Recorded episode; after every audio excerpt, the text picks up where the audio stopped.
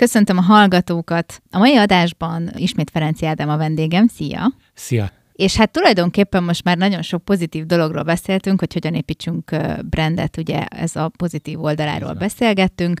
Most egy picit nézzük meg, hogy mik a negatívumok, hogy mi az, amit elronthatunk, mi az, amit nem jól csinálunk. Először nézzük meg vállalati szinten, jó, hogy, jó, hogy jó. mik azok, amik általában negatív, meg a rossz irányba vezetik a cégeket. Nem nagyon szeretek ezekről beszélni, itt adás előtt ugye ezt át igen. Átves, vagy kiveséztük ezeket kell. a dolgokat, de erről is kell sajnos, mert sokszor nem veszik észre magukat a, a vállalkozások, vagy a vállalatok. Igazából az a fajta félvárról vesszük a PR-t, vagy a marketinget, az még mindig jelen van egy picit a vállalkozásokban, tehát sokkal nagyobb energiát kéne arra fektetni, hogy ez a része, ez a, a vállalkozásokban megerősödjön. Mi az, ami miatt szerinted ez kialakul bennük, hogy nem akarnak a PR-ra? A, régen volt egy olyan dolog, hogy a kereslet kínálat, ugye, amit mai, mai napig is hallunk, csak az az igazság, hogy annyi szolgáltatás lett most már, hogy nem elég az, hogy nekem van egy jó autókereskedésem, nekem van egy jó giroszosom, nekem van egy cipőboltom, nem tudom micsoda, hanem, hanem oda kell figyelni arra, hogy gyakorlatilag non-stop jelen legyünk a social vagy online térben, hirdetések, mindenre oda kell figyelni. Tehát maga, maga ez a PR része, vagy ez a marketing része, hogy egy jobban ismerős a dolog. Két különböző dologról beszélek, de, de hogyha másoknak ez így jobb, hogy erre sokkal nagyobb hangsúlyt oda kell fektetni. Hogyha mondjuk ráfektetik ezt a hangsúlyt, Igen. mégis mi az, amivel mondjuk el tudják ezt rontani? Hát mondom, leginkább, leginkább az, hogy talán az időhúzás, vagy az ebből kialakult ilyen félváról vett dolgok, nem figyelünk rá, megy a dara, megy a munka, csináljuk ugye a vállalkozásban a a reggel felkelünk, és, és megírjuk a számlát, megírjuk a szerződést, kiadjuk a, a melókat, vagy, vagy ott árucserek van, tehát sok ilyen dolog, amivel így elmegy gyakorlatilag a nap, vagy, vagy a hetünk, vagy a hónap, és egyszerűen nem iktatják be ezt a dolgot, ezért vannak ugye ezek a szolgáltatások is, amit mondjuk én vagy mi végzünk, hogy levesszük a terhet a vállukról, mert ez már egy külön feladat, csak az kell, hogy tudatosuljon bennük, hogy ez a kettő párhuzamosan egy kézben jár, és muszáj mellé tenni a szolgáltatásuk mellé, mert különben az, amit végeznek, tehát a mindennapos feladat, a mindennapos rutin, az nem lesz elég ahhoz, hogy a bevételtöbletet generáljon, vagy profitot csináljon, tehát, tehát ezek, a, ezek a dolgok. Te hogy szoktad például motiválni az ilyen hozzáállású cégvezetőt? Hát az, az az igazság, hogy azok az üzletemberek, akikkel együtt dolgozom, mindig odafigyelek rájuk, tehát folyamatos kapcsolattartás van kettőnk között, vagy ahányan vagyunk, és hát figyelemmel kísérem az adott vállalkozás szolgáltatást, és sokszor én vagyok az, aki vagy mi vagyunk azok, akiknek szólni kell, hogy hmm. most jó lenne egy kis időt erre és erre a dologra szánni. És mennyire válik ez be? Egyébként itt jön a pozitív része, uh-huh. hogy most már azt azért elfogadják, hogy igen, ezt tudják, tisztában vannak vele, hogy ez kötelező, ez kell, és időt szánnak rá, időt szakítanak rá, odafigyelnek, mert tudják azt pontosan, hogy fontos az ő vállalkozásuk számára, hasznot hoz, de nagyon nehéz azért még mindig ezt Mi... összeegyeztetni. Uh-huh. Milyen a rossz tartalom szerinted? Már a social uh-huh. Vagy, tehát vagy úgy általában online, milyen a rossz megjelenés, akkor maradjunk így, és akkor mondhatod az online részét is, meg mondhatod a, az akár, mert ugye mondtad, hogy nem Igen. csak az online-on lehet igazából Igen. megjelenni, hanem mondjuk Offline egy cég lehet... Is, hát azt szoktam Igen. mondani, hogy, hogy ugye a valós térben, uh-huh.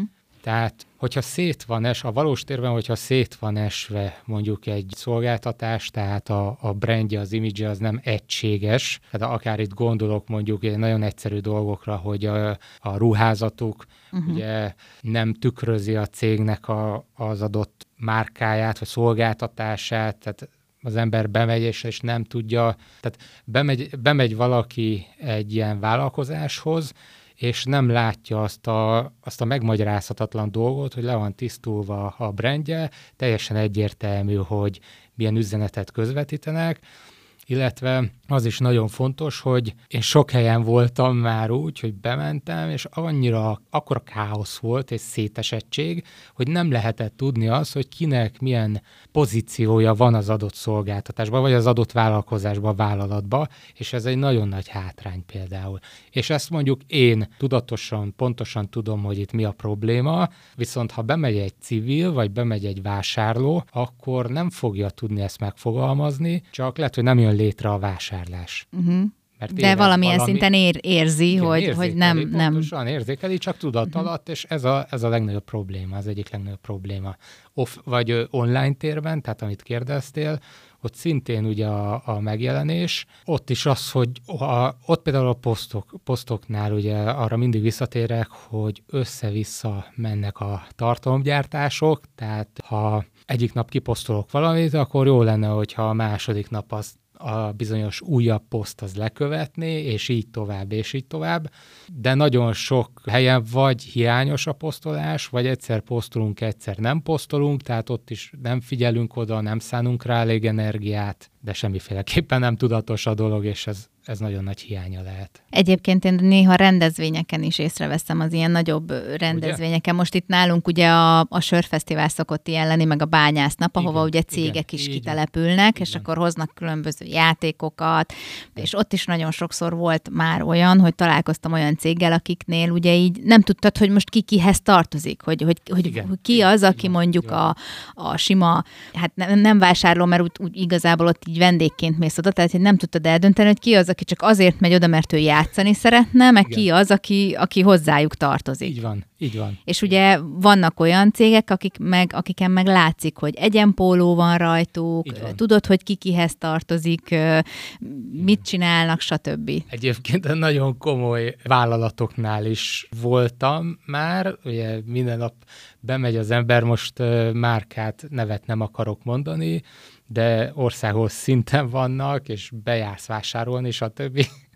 és egyszerűen meg kell kérdezni azt, hogy ön eladó vagy te eladó vagy? Tehát annyira nem természetes, és annyira nem tiszta a dolog, hogy erre, erre egy, egy, egy ilyen kérdésbe minimum. Tehát megfordul az ember fejébe az, hogy most ő itt dolgozik, vagy nem dolgozik. Igen, igen. Nekem és is ez, volt már ilyen.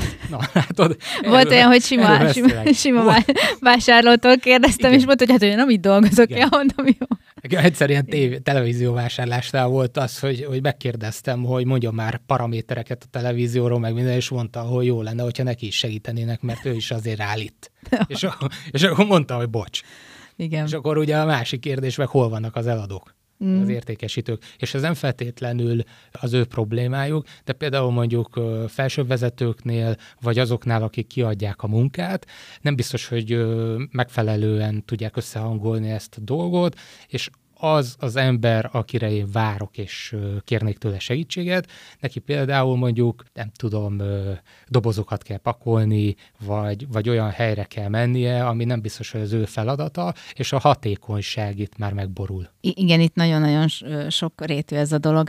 Meg hát nem csak nagyobb cégeknél fordul el, hanem kisebbeknél is. Így van. Ez mindenkinél. Tehát attól függ, igazából ez, ez a, már, már a részletkérdés, hogy bevétel függő nyilván, de de piciknél, nagyoknál konkrétan szinte ugyanaz a probléma, uh-huh. eltérő méretben, ugye, amiről te beszéltél, de hajszál választja el őket. Igen. Ha magánemberekről beszélgetünk, akkor ott például szerinted mi a fontos? Mi lehet az, ami, ami negatív irányba viszi például a, az én saját brandemet mondjuk. Magánembereknél, mint, mint olyan személy, aki a, a saját imidzsét szeretné építeni? Akár lehet az, vagy, vagy mond, nem tudom, író vagyok, és akkor Aha. szeretnék, tehát most csak egy pont ez jutott ja, eszembe. Értem, értem, értem. Tehát, tehát hogy az a, az a Értem, hát mert ugye az csak, csak te vagy. Tehát én arra személyes, gondolok, az a személyes, személyes brand. brand. Gyakorlatilag, uh-huh, igen. igen, azzal is foglalkozunk, vagy foglalkozom, mindig többes számba beszélek, mert ugye vagyok én, meg vannak áttérben, akik segítenek nekem. Hát igen, így, így igen. De,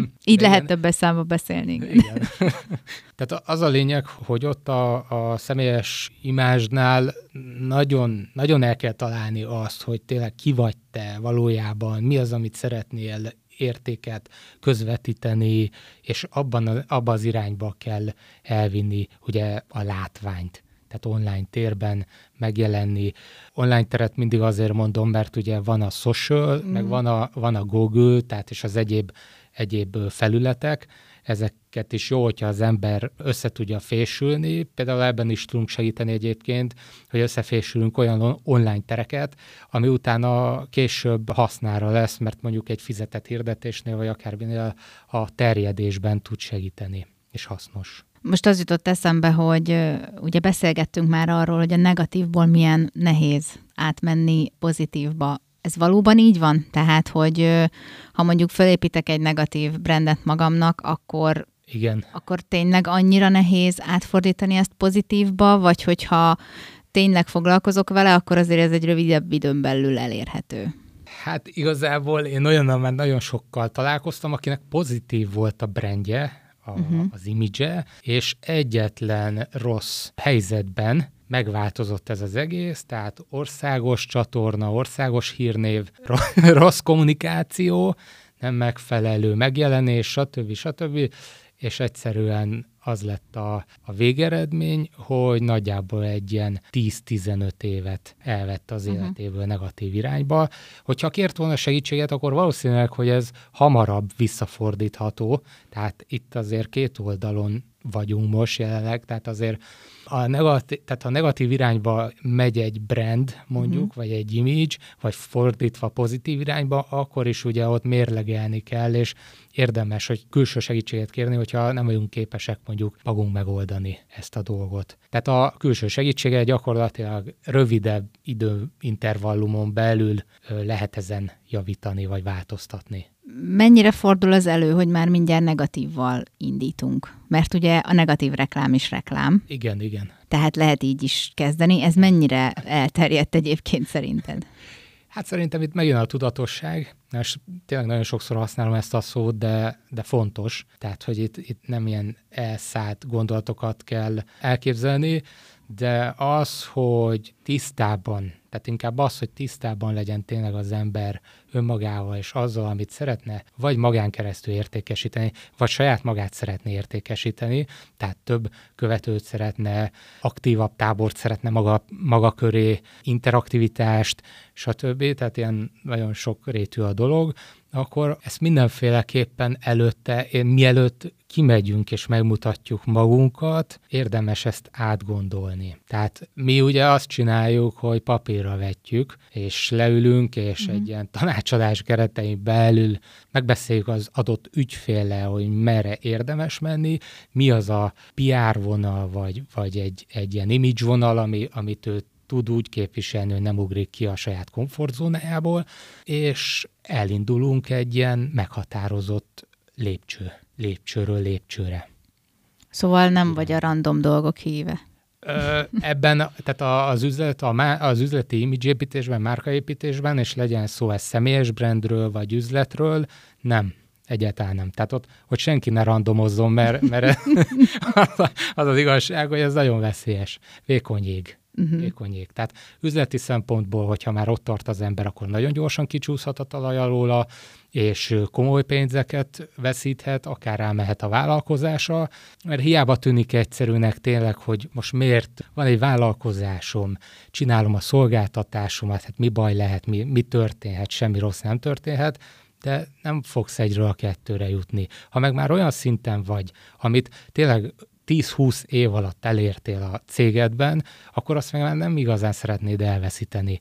És most, hogy folyamatosan jönnek az újabb lehetőségek, a versenytársak, konkurenciák, mindegy, hogy minek nevezzük, akkor itt már azért nagyon oda kell figyelni arra, hogy milyen lépéseket tegyünk, mi legyen a következő lépés, hogy minimum szinten maradjunk, uh-huh. de az sem baj, hogyha kiemelkedünk. Hát igen. Akkor mindenki tudatosan és észszel.